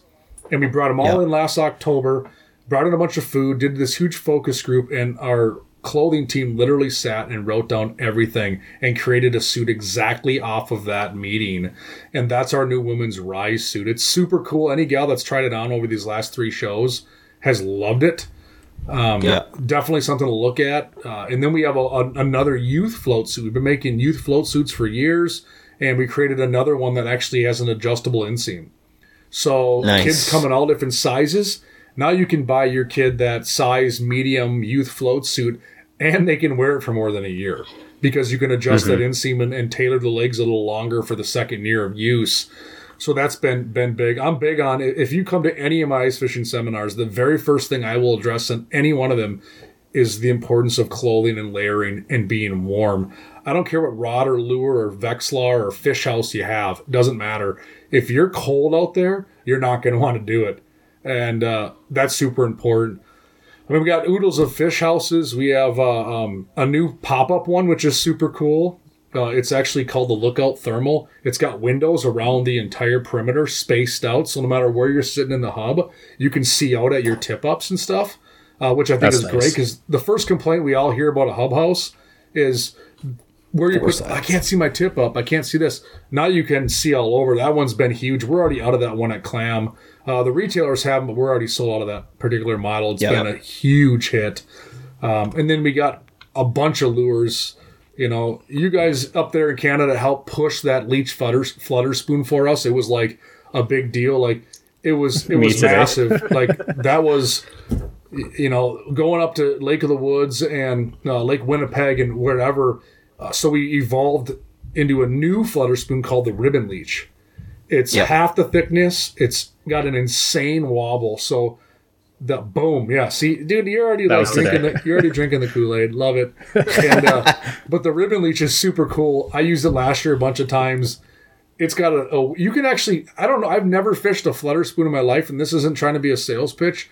Where on the wobble you feel in your rod, like you feel it in your rod. Like I fished a lot of flutter spoons, I believe in them, but you really can feel that wobble on the way down, and it's a cool spoon and. Um, so that's fun. Of course, the silky. Uh, Hear lots about it on social media. I mean, we don't we don't have the panfish that you guys have in the Midwest up here in Saskatchewan. I mean, we have perch. We don't have the crappies or and and the, and, um, the bluegills and whatnot. But insane. yeah, there's a lot of hype about those silkies on on on social media.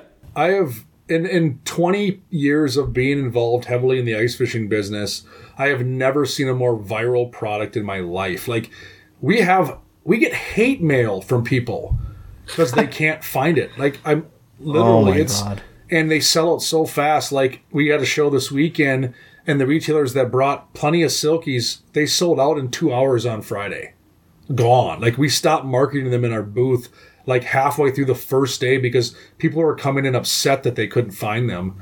Um, super cool product. Uh, if you can get your hands on some, buy a bag or two. There's a learning curve, but I'll tell you what, it's a super cool. Uh, it's never been done before. It's one of a kind. Um, we have uh, a lot of new rods and reels, um, some new accessories. There's a new accessory lineup that I'll touch on, uh, and then we don't need to beat a lot of product with a dead horse.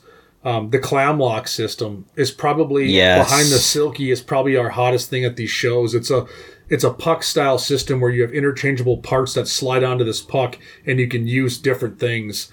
And we got rattle reels, gear bags, coolers, rod holders, cup holders. It has been, I would say, beyond that silky, uh, far and away the most popular thing we're seeing at shows, and people are gobbling it up because you can use it for a hub house. It actually goes on the the hub inside hub. The puck does, and you Yep. can interchange it. It can go on your fish trap. It can go on the wall of your permanent house, and go on your boat, go on your garage. So it's fun engaging with consumers that walk in and go, "Hey, you know I'm going to use that? Yeah, how are you going to use it? I'm going to use it by my kitchen sink." Like, what? One guy was like, I mean, yeah. Yeah. I'm going to put it in my kitchen sink." I'm like, sweet, you know, like so lots of cool stuff. I mean, the Clam Outdoors website's pretty sweet. You can go there and browse all the stuff. Uh, mo- almost every ice fishing retailer in the continent that carries ice fishing gear carries clams, so it's not hard to find some of the stuff. Stuff they may not carry everything, but uh, you know, all the Cabela's Canada locations are loaded with it. Um, uh, there's a bunch of independents up your way as well, and uh, or you can order stuff online. So we got some cool products.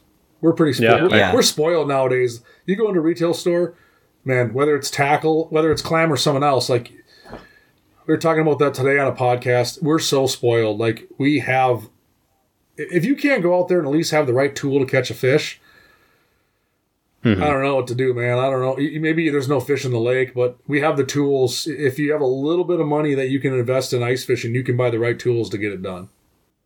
Yeah. Oh, 100%. Like I mean, there's the products like like so the rods in the in the shelters and stuff. We got the technology with all the the live scopes and uh, you know active target yada yada yada. Um, but yeah, going back to the clam lock system, like that was life changing for me last season. I had ordered um, the puck system. I think I put three in my hub and uh, got a couple accessories and you know even just out for the day you know hanging rods putting up you know cup holders and having somewhere to put your drink that you're not spilling everywhere somewhere to that has a magnet that you can um, quickly you know put a hook on um, or for ice camping you know the one or two times i got out ice camping last year just the the way that it makes organization and it, it just makes the whole ice camping experience easier because you have uh, a shelf here you have your cooler here with all your baits and you know maybe a couple gatorades and you have your rods over here and uh, and then like you mentioned you can latch that onto your quad or, or your sled or whatever um, it's it's honestly if, if you haven't heard of the clam lock system go check it out i mean it's it's actually exceptional. Like I'm not just saying that because Matt's on. Um, it, it, it it's it's game changing. I don't like to say game changing a lot, but it is game changing. And it doesn't just not it doesn't just work with clam. Like you you can interchange it with different hub brands, correct? Yep, it'll work on pretty much any hub that has a center center uh, screw system, which I think is all of them. Um, it's Okay. universal. It's super cool, and, and we're going to evolve Yeah. it. We added three, Yep. four new pieces to it this year, and you can bet we're already brainstorming new ways to add stuff to it next year. So uh, that's here to stay, and I think you'll see it get even better.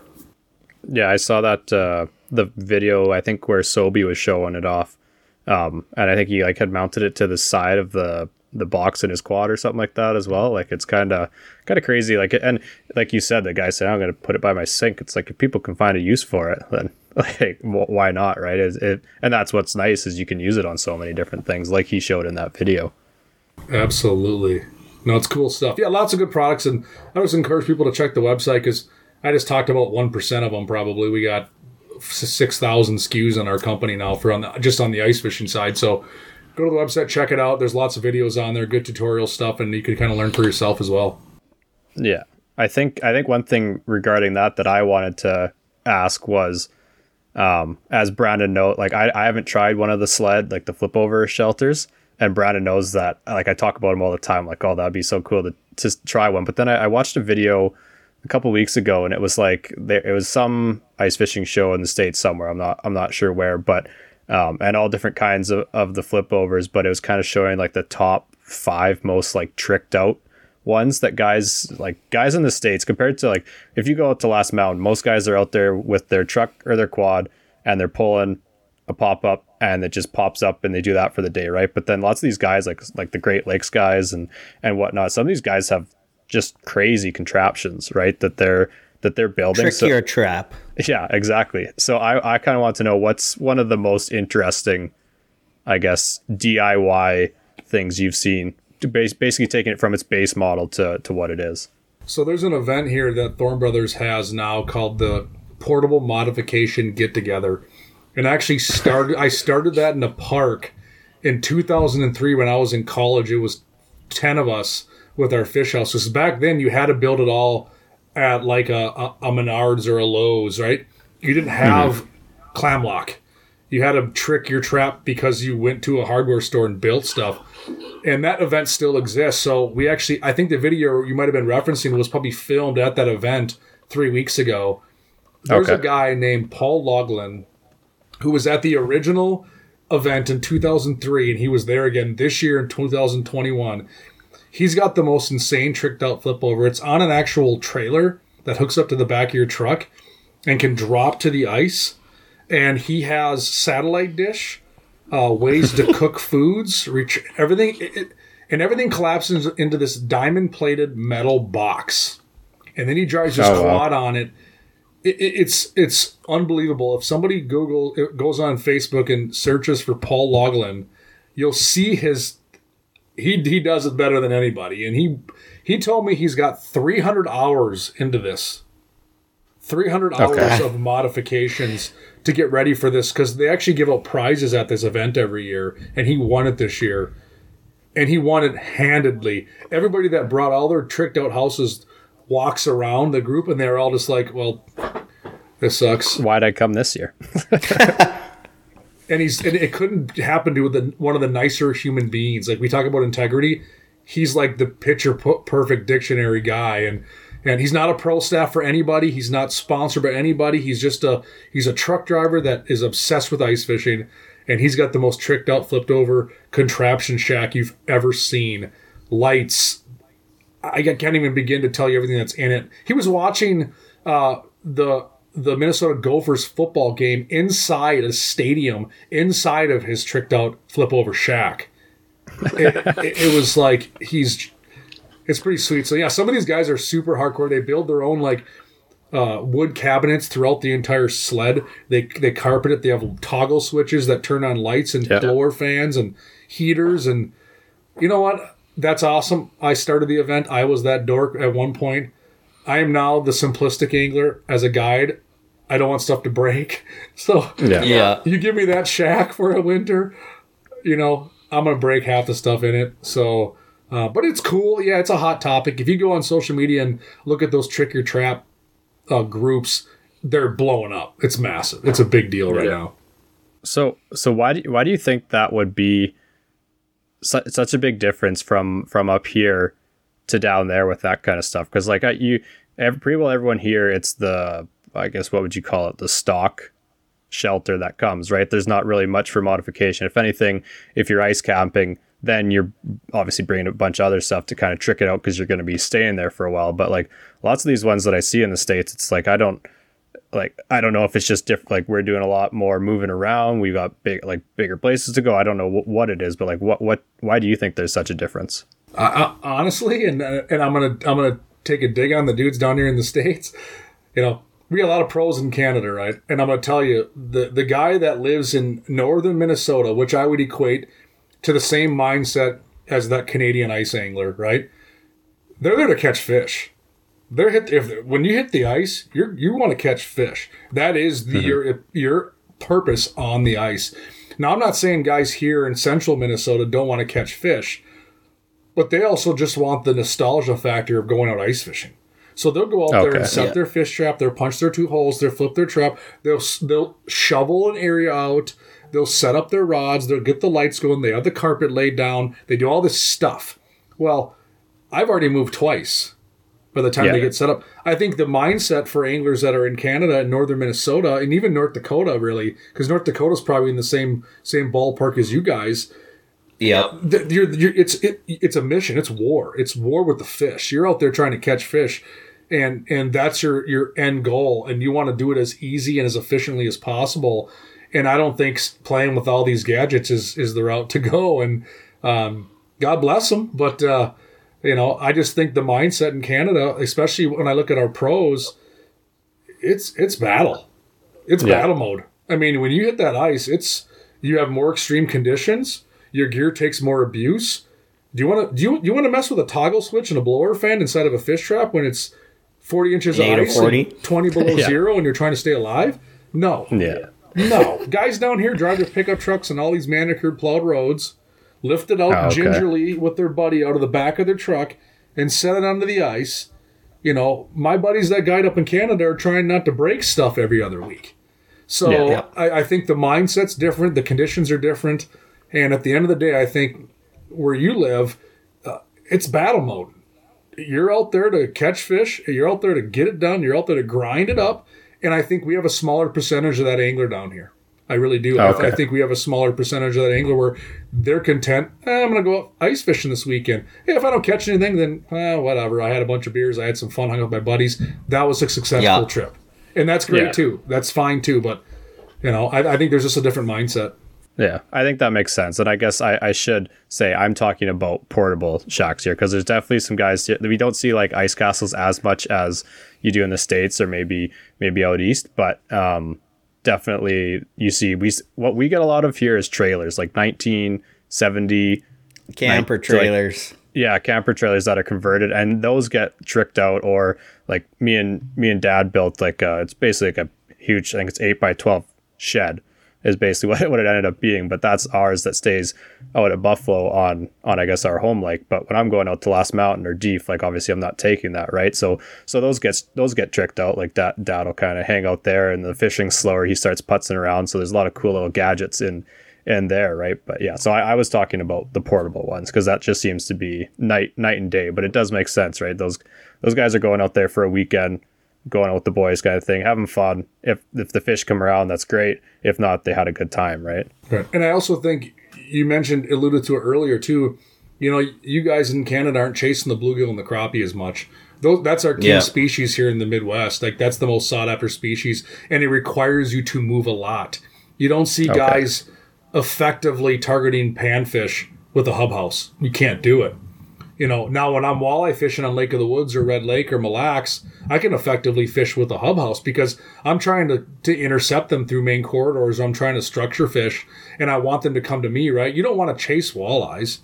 You know, you mm-hmm. want to kind of get on productive spots where they want to come in to feed. Where bluegills and crappies, you- you're chasing them. You're, you're just running after them all day long. I mean, that's the nature of the beast. Or you don't have success unless you're just content catching them during prime time. So it could be a differentiate of of target species and availability. And you know, we also have a, a, a lake on every single corner, so guys are always dragging their gear out by hand. There, there's plowed roads everywhere. It's just ice fishing down here is is is a state sport it, in Minnesota. Yeah. Anyway, it is. I mean, you, you see a thousand people on a lake down the street on a Saturday in January and February. It's it'll blow your mind. It's it's crazy. I mean, it's and I think half those guys out there, they're out there to socialize, to start a fire on the ice, to see if they can drink an entire case of Busch Latte before the weekend's over. Like that's why they go out. And Yeah. uh, you know, it, it's to each their own. What you know, set a goal for yourself. If you're happy and you consider it a success, awesome. That's, That's the what win it's my about. book. Yeah, no, for sure. I think that's a, a big population thing too, right? Like, I, it's some crazy stat like X percent of Canadians are this far from the border. We've got amazing fisheries here that are you're like definitely we have places where yeah there'd be a thousand people out on the lake, two thousand people, right? When you're kind of the more populated areas, but then you can go you can head up a couple hours and you're not going to see a lot of people, right? So I think that's a big thing too. Like plowed roads, never heard of it on a lake, right? Not never heard of it, but yeah, and and I think that's the big thing. It's just it's if you've got the people there to do it, right? And like you said, it's like a sport for for you guys, right? So I think that's the the big difference there too. We we plow the roads with our four x four. yeah, you follow other The- people. The undercarriage uh, makes the path. Yeah. We've done that too. I've uh, uh, we we would fish some lakes in northern Minnesota where I remember we used to tie a a, a tow rope. The guy driving first would wrap it around his trailer hitch. The guy here would tie it around his front winch. And when this guy got stuck, because he always did, you'd pull him back Yeah. three, four feet so he can get another 20 yards to make your own path. And we used to do all that kind of stuff. But no, there, you can find Paul roads here. But yeah, it's, and every time I head up to Canada, it's like, you better bring the snow machine because your truck ain't going to help you. Yeah. Where, where, have you, where, where have you ice fished up here in Canada? Oh, Lake Winnipeg, uh, Lake of the Woods, every, uh, all parts. Uh, been Northwest Angle quite a bit. Not Saskatchewan though. No, not Saskatchewan. No, I, I haven't been. Wah, quite, wah, wah. Yeah, I haven't. Uh, I haven't been that brave quite yet. Um, but uh, no, being a guy down here and, and working down here full time, it's hard for me to make some of those trips. Like my getaway trips end up being like north end of Lake of the Woods, Whitefish Bay, that kind of stuff, or or like I said, I've done the Lake Yeah. Winnipeg run. I fished the Red River, the Winnipeg River back in the day, and uh, Northwest Angle and Portage Den, that kind of stuff. But no, I haven't been up. You know, quite to God's country yet to chase some megas. I got guys that go way up there and fish them lake trout and what uh, Al- Alabatha, Athabasca. Athabasca. Athabasca, yeah, and fish them giant lake trout. I, I have guys that have done that, and uh, but no, I haven't done. It sounds like I haven't done the cool trips. I got to get that on my bucket list. There Yeah. you go. There's definitely Get a lot. We have we have a ton of lakes too. Like you said, you have a lake on every corner. Like you kind of go on Google Earth, Google Maps, and, and take a look at at the lakes and stuff. And I guess it's just a, a question of if you're gonna make the trip. That's the big thing. Like it's uh, there. There's even when I think it was like it was only like minus two, and we're kind of getting getting going on some of the ice. It's like how do we do this again when it's minus thirty, minus thirty five, and willingly come out and do it? Like no, it's gonna be like that the next day and still plan a trip, right? But that's it's kind of what you got to do when you are a weekend warrior like like lots of us are you, you only have those that saturday sunday so whatever weather you're kind of gonna go unless the roads don't allow you for the most part What's Blackfish's motto? Because you can't choose the weather. Can't choose the weather. Yeah, exactly Some some of my best fishing days were in the most gnarly conditions I've ever remembered. Brutally cold and snow, whiteout, and everyone and their mom tells you you're an absolute idiot, and you come home and go, "I think I had the best day of fishing this entire month." So um, you can't catch them from the couch, and anyone that says they don't bite today is lying. I don't know. And in fishermen has proved this time and time again. These fish eat every single day. They might just eat less or eat more, but they eat every single day. Yeah. Yeah, even when we were fishing the trout today, like we we were out there on Saturday and me and my buddy were both just laying uh chest down on the ice with our head in the hole. I actually had like half my nose in the water. I could still breathe, but it was basically so I could see better. And the fish are coming around like crazy, nipping at everything. We go out there today. We saw two fish, and it's just a it's just a large dugout that we have stocked. So it's like eh, they're you know they're in there like they can't be a mile or two away right and and yeah we only saw we saw two one of them bit kind of thing and it's just they're eating it's just kind of like you said they might not eat as much they might eat more but it's just they're going to be eating somewhere so One of them bit a clam flutter spoon. I saw Yeah. that. Yeah i actually have underwater footage of that. I should. I had my gopro floating facing I down. seen that. yeah and there's only like six feet of water there so um, should be something cool. I have to look at that still but One thing, uh, one thing I wanted to mention while we were on like the topic of like uh, tricking out traps and flip overs and whatnot, um, I get a lot of questions about like my I have the Nanook XL thermal, and like when I bought it, I had to buy like the cover, um, a light bar, you know, some some accessories to kind of make it more more usable um, for what I wanted to um, for what I wanted it to do. Um, but you guys came out with the Ice Team Trap um, edition of traps uh, this year, and I think that was such a great idea. And that, well, I guess for those of you that don't know, like the Ice Team uh, edition is is the, you can get the the trap, and it comes with these kind of essential accessories like your light bar, the travel cover, a battery bracket, so you don't have to go out of your way to try find these accessories. You know, if one retailer doesn't have it, you're searching at another retailer. You're ordering it from Minnesota and you're in Saskatchewan. Uh, and you're waiting on this. You know, you can order this trap and it's coming with the these essential uh, accessories that you're wanting to order anyway. So I think that was just that's that was a really cool uh, marketing tactic as well, right? You know, it's kind of order your trap and it comes ready to go. Yeah, and I think So- well, most anglers want that stuff, and it's they always end up buying Yeah. it. So we just thought, well, let's keep it simple. You can buy it with that stuff, or you can buy it plain. You have two Yeah. options, and and I would say the Ice Team Edition generally sells out first uh, because you get a little bit of a value if you add it all up versus breaking it down separately. But yeah, I mean, you know, you get the things you want right away, and away you go, and it's an easy sell, and it makes sense, and people don't have to question this, this, or this. They just grab that model, and they're set. Yeah. One another question while we're on the on the shelter topic. What is your favorite hub model? What is your favorite flip over model? You know, I, I like the Yukon size myself on a flip over. Uh, our Yep. largest uh, size is going to be well, we got three person and four person models now, but on a two person flip over, uh, the Voyager or the uh, X200 is your larger size. The Yukon, I think, is perfect uh, for probably versatility because any one of us could be fishing next to each other and have plenty of room in the Yukon. But it also fits nicely in a short bed box of a pickup truck, uh, back of a minivan, let's say a Suburban or a Tahoe. Where if you go to a Voyager or a, a X200, you got to have a long box, so you got to drop your tail, tail tailgate, or you have to put it Yeah. on a trailer. So uh, it's great. It ha- they will those have more room. So I would say the Yukon is probably my. It's the one I guide out of. Uh, it- it's great. Yep. It has the inch and a quarter poles now. The good canvas, the good sled. It's beefy. That one's awesome. And for a hub house, you know that's tough. Uh, that new lookout's pretty darn cool. It's a five sided shack.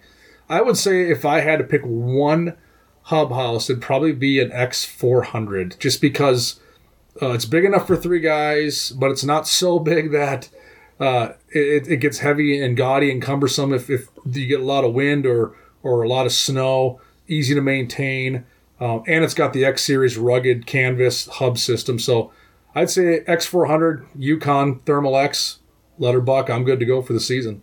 Perfect. Those are go. the two that I thought you were gonna pick. I picked the Nanook just because it's it's a little smaller and it's super light. Like it's got the smaller sled, and uh, you know if if that's what you're looking for, if you're looking for a two man, but uh, something super light that you can kind of manhandle yourself. Uh, the Nanook's the Nanook's kind of what I was going after. Uh, it does have the thinner, you know, the poles and stuff. It's not quite the durability of the Yukon, but um, yeah, definitely definitely thought those were going to be the two that you were going to pick, but I wasn't sure. They're good shacks, no complaints. Perfect. Sorry, I was just I wanted to ask. I noticed you mentioned um, this isn't really I guess related to, to any of your brands, but you mentioned the guy's got this, this, this, and then you said the Vexilars. Is is that more of a states thing or a thing in the states? It seems like a lot a lot more guys use the Vexilars compared to some of the other brands. Yeah, I would say Vexilar is, is far and away the number one selling brand of electronics. I mean, they're the original, right? They're just like Clam. Yeah. I mean, they're the ones that started it all, and it's just it's a durability thing. Like as a fishing guide, like I I appreciate and respect all the brands that are there. Don't get me wrong; they all catch fish, they all do fine. Uh, but I know after working retail for many years, I know what's in the uh, reject pile at the end of the year. I've seen it. Um, it's hidden well from the public, right? But I know what it looks like. Uh, and working in the industry and having good connections to retailers, Vexilar is just tried and true. We never saw any of those broken. None of those came back. We never had a warranty them. Um, they've held up. I've been running them for 20 years. I've had my Vexilar fall off of my ATV and run it over, and I still fish with it the rest of the day. And it's it, it's Yeah. in six pieces. So durability is a big thing. I would say. I mean, a lot of guys here just were trained well early that you buy it once, you buy it right. You know, I have a Vexilar I bought with my dad when I was in high school. Uh, this was, uh, you know, t- over 20 years ago, 23 years ago. And uh, it still runs. And my eight year old will use that original FL8 once in a while. I mean, th- that's unheard of in the electronics world. Their percentage Yeah, of yeah. error is smaller than any electronics company, not just fishing. Any electronics company, their percentage of error is like the best in the world. So it just yeah. doesn't fail. So yeah, the, the flasher thing, and they're getting they they challenge themselves in the flasher world. I mean, they get criticized for not having an LCD GPS. They get that, but that's their arena. That's what they're Yeah. good at. Um, it's like Yeah. telling Mister Heater, "Oh, why don't you make an air conditioner?" Come on, make, Yeah. you can. They could, sure they could, Yeah. but that's not their Yeah. arena. So, and, and and I know the guys at Vexilar well, and it does. They don't. They're not offended by those comments because they don't want to get into the LCD arena. They don't want to get into GPS. They don't want to get into this or that. Like that's not. They're the best at making a so a flasher, bar none, and that's they they know how to stay in their lane.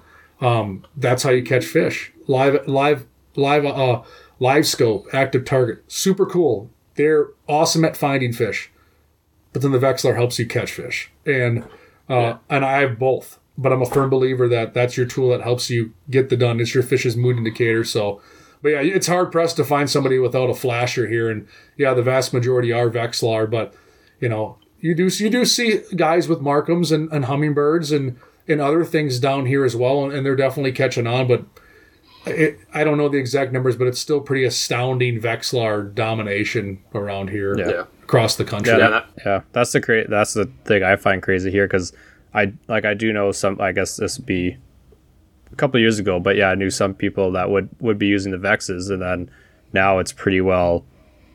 eh, eh, Like even going to Cabela's or Pokies and stuff like that, it's predominantly. Would Brandon? Would you say Humminbird for the most part? Here, at least. Yeah, like 85% Humminbird.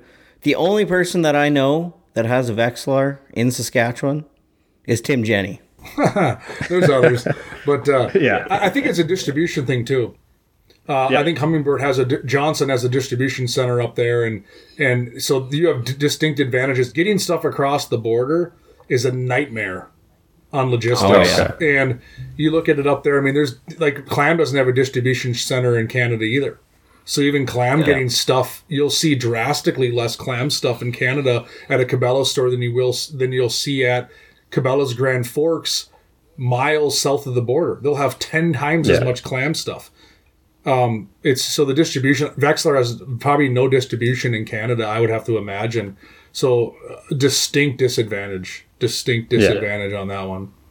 I, I will say though, now you just kind of reminded me there. We have uh, a Vexilar camera, and we got this. I don't even know how many years ago, and um, like you said, uh, we had a problem with it. I think the screen just went black, wouldn't work. Right? We'd already we'd used it for a couple years, and and Dad called the number, and he's like, "I'm pretty sure I just talked to like the owner." Like he's like, "That was like." Yeah, and he said hey, it was great service. Sent up a brand new screen. We were good to go again, and I s- still have that camera. I replaced the the lead battery in it, but that's that's batteries, right? It's gonna it's gonna happen, but still use that same camera. I wanted to find out how I could record with it, and it took one. I think it was one email to them, and I kn- knew exactly everything I needed that, to buy, kind of thing. So yeah, it is definitely good in that sense and i've haven't had any complaints about about that product at all like it's that thing has been riding in the back of sleds and the box of the truck kind of thing bouncing around and it's still it- it's it's simple I think is the big thing right it's you, you look at uh, especially once you get into LED um there there's just more things that can go wrong I guess too right so that's where that kind of changes things a lot but even even I'll so I I run an Ice 35 and a Helix 7 um, during ice season. But if I'm just if I'm hole hopping quickly or trying to set tip ups, I don't use the Helix Seven because it has such a, a delay on when you first put it in. But that Ice 35 is instant. As soon as it hits the water, it's reading. So it's kind of I guess figuring out what you what you like. But going back to the Vex, when I, when I first kind of started ice fishing and would go out with some friends, my friend's brother had one and, and still has it and still uses it. And that was, I don't know how many years ago. And it's, like you said, it just performs, I guess, right? So makes sense, I guess. Yeah, that's the big thing. It's rough, like you said. You're going out to war up in here in Saskatchewan too. It's the temperatures and, and everything. And the LED screens too, those suck battery pretty good too. So that's the other thing. Oh, that was a that was a long rant for me. Apologies to who, whoever's listening. You, I don't know if you're you're the guy to ask about this, but I- I've had questions about it, and um, I don't know if there's a whole lot of answers or not. Does is Clam coming out or still continuing with the 120 volt ice auger, electric ice auger? Yeah, it's kind of a, well. Here's the the funny thing behind that, without getting in the weeds, is it, it was never a clam product. Um, we, Yeah, we. OEM'd it with uh, Trophy Strike and just put the clam name on an auger just to help with marketing to have a piece. So, and obviously Yeah. when things went south with them and their brand folded, you know, here we are left with something with our name on it, which we're going to stand behind, but it's not our product. We didn't develop, we didn't design it, we didn't make it. Um, so Yep. what we're trying to do right now is we're trying to work with somebody to bring in some additional batteries that we've tested, that we've run through the gamut, that uh, we can take pride in that will work. Um, Okay. will Clam continue down that avenue? I don't know. I personally sure hope not. Um, just because it was kind of a pain in the butt. Uh, the auger was not a bad Yeah. product. Like when it, when we had the ones that worked and they were dialed, I used them a little bit. I, it's too slow for me. It's too cumbersome. I'm too high strung Yeah. on the ice. I got to run a Milwaukee drill and a small six inch bit and rip a bunch of ice and move fast. But you know, we're trying to get that dialed in and figured out so that we can at least service the customers that have bought them and have some more available for people that are interested with that. But where the future goes with that, no one knows. I'm going to lean towards it's Okay. probably going to go away. Yeah, no, I wasn't sure. I did have I had a trophy trophy strike actually. It was my first electric ice auger uh, a few years back, and um, yeah, and then right there was kind of the transition. Some some people were seeing the the blue clams that looked like trophy strikes, and then people were making the correlation between the two. Uh, I know a cou- couple of people that have them, and uh, I've had some people ask me, "Hey, where can I get them?" And it's just like I don't think that's a thing right now, but I'm not too sure. I don't really have any answers. Um, kind of what's going on with that. So I wasn't sure if, if you had a whole lot of answers either, but uh, I just wanted I just wanted to ask. There you go. Now you got you got your answer there, Brandon. Now you can go reply to every single one of those comments or direct messages and let them know. Yeah, th- three years later. Yeah. Hey, better better late than never. But um, yeah, I mean, we're coming up on an hour and a half here, Matt. I know we told you we were only going to keep you for probably an hour. Um, a lot of great topics, a lot of great conversation um, around the pro staff, Clam products, the whole deal. Is there anything else that you you know want to touch on while, while we got you here? No, man. I mean, this was fun. I, I appreciate it. Uh, it's always good just to chat fishing, and, and especially with guys that have different perspectives and not somebody that fishes here right next to me all the time. So it's always fun to see. And uh, I need to get back up there. I mean, the border is loosening up a little bit more, and I think more people are getting in and out, and it seems to be a little easier. And you know, I used to make a trip to Canada every year, and it's been a couple of years now. So I'm I'm kind of excited to get back up there and do some fishing. Uh, don't know if it'll be this winter. We'll see, but if not this winter, definitely next summer. Yeah, for Oh. sure. Hundred percent. Yeah, I mean, you and about uh, fifty thousand other uh, Midwest anglers that that are looking to get up north here. But um, if people want to find you on social media, if they want to follow along on on your your fishing reports and your technique videos and and whatnot, where can they find you on social media? Uh, just type in Matt Johnson Outdoors. That's gonna how you're gonna find me on uh, Instagram, Facebook, YouTube. That's pretty much the alias I use for all of it. Just uh, Matt Johnson Outdoors, and uh, you'll find me on any of those channels. And hit me up, ask some questions. Like I told you earlier, I'm I'm to a fault. I'll answer them at any given time. I'm pretty quick at getting back to people and engaging and having some fun. For sure. And is that where people can get a hold of you if they want to get guided by you for for a day as well? Yep, they can Okay. do that. MattJohnsonOutdoors.com is the website. Websites, I think, are dying a bit. Um, but social media is probably the easiest way. You send me a message and we'll chat. Cool. Perfect. Yeah. Thank you very much, Matt, for taking the time out of your busy day. Like you said, you did two other interview podcasts. Uh, you were at a trade show. Um, if you guys love clam, if you love blackfish, uh, any of those other products that uh, Matt talked about, definitely go sauce him a follow on Instagram, Facebook, YouTube, and uh, follow along on his journey. Awesome. Thanks, guys. Uh, Matt had a lot of great insight, especially you know with a lot of young anglers and more people uh, driving towards the social media side of the fishing industry. It was it was great to kind of get an inside perspective from from a guy that sees it every day, right? I mean, he manages so many people that uh, promote products and are on the promotional staff uh, for Clam Outdoors, Blackfish, etc. Um, and there's a lot of people that have questions, so. Uh, we hope you guys got a little bit of information. You know, any questions that you might have had, we hope you know Matt answered them. If they didn't, you know, for sure send Matt a message. Like like he mentioned, he is an open book. He is very engaging on social media, and more than likely he's going to get back to you. So uh, reach out to Matt if you have any questions as well um, that you'd like us to maybe have Matt on in the future and um, talk about send us a, a DM or an email. Uh, all that information will be in the show notes below. How you can contact Matt or us, and um, just give us some insight. Yeah, for sure. We we definitely enjoy seeing lots of the messages we get from people that are that are listening. I, the ones I personally like the best are when you see like a story or whatever of someone. It's early morning, they're driving out hunting or they're driving out fishing, and, and they're listening to it. That's that's pretty cool. I know like there's only certain things I'll listen to when I'm when I'm going out as far as podcasts, and so it's pretty special that that people take the time to to listen to that, and then especially to to shout it out and whatnot. So definitely appreciate all the all the support we've gotten with that and like you said, definitely open to answer any questions people might have. We definitely don't know it all. We just love to talk fishing, but we also talk to lots of people and, and whatnot. So definitely don't be afraid to reach out. Yeah. And I mean, you guys have been, our listeners have been so unbelievable so far. Uh, we started this podcast not really knowing where it was going to go, if anyone was going to listen.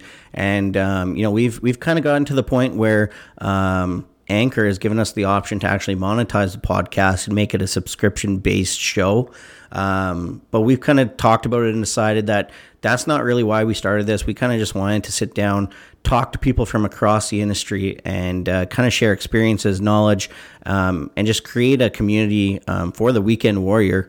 Um, for you guys, the listeners. So uh, for now, we have decided that we're not going to monetize the show. It's going to stay free. It's going to be, um, you know, available across all the listening platforms that it is right now.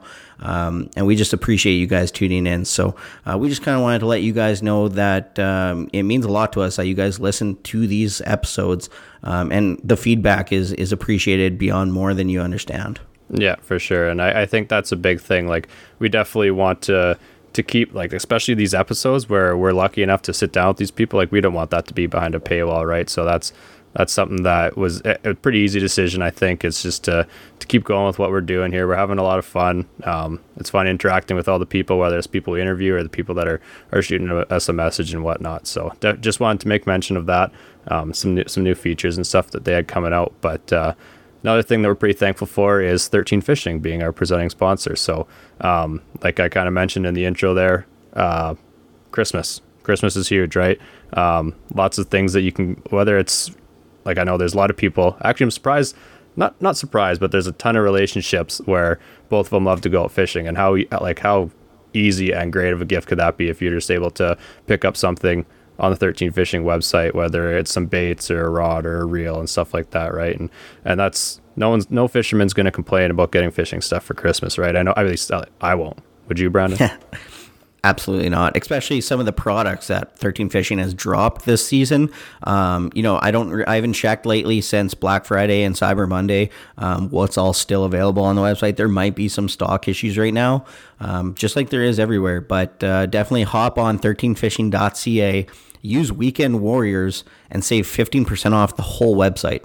You know, if you whether you're grabbing um, a family member, a friend, a spouse, uh, a rod, and, and you're going to grab yourself one as well, you're going to save 15% off that whole cart uh, when you go to checkout. So, um, definitely something to keep in mind. My favorite ice fishing rod series is the Widowmaker, and they just dropped a bunch of new um, different types of models, handles, uh, etc. So go check out the Widowmaker series fi- ice fishing rod, um, and yeah, go get yourself some 13 fishing gear. Yeah, and then I guess we just had one more thing to mention. Uh, we've had a couple messages and stuff asking about if there's any kind of merch, uh, whatever whatever that might be. Um, so we just kind of wanted to put a general question out there. You could slide into our DMs, let us know. Is just kind of I guess what might you be interested in? Um, it's not something that we had thought about a ton, but with the people asking about it, we just thought we'd kind of put it out there and and see what people had to say. I guess. Yeah, absolutely. I mean kind of everybody nowadays if, if you got if you got a brand you're kind of just dropping your hoodies your t-shirts your hats.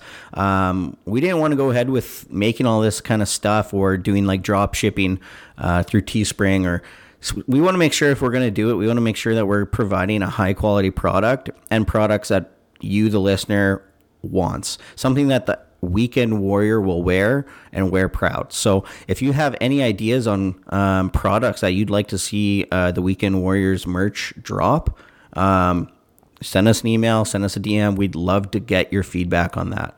Yeah, for sure. Like you said, it's something that we would want to.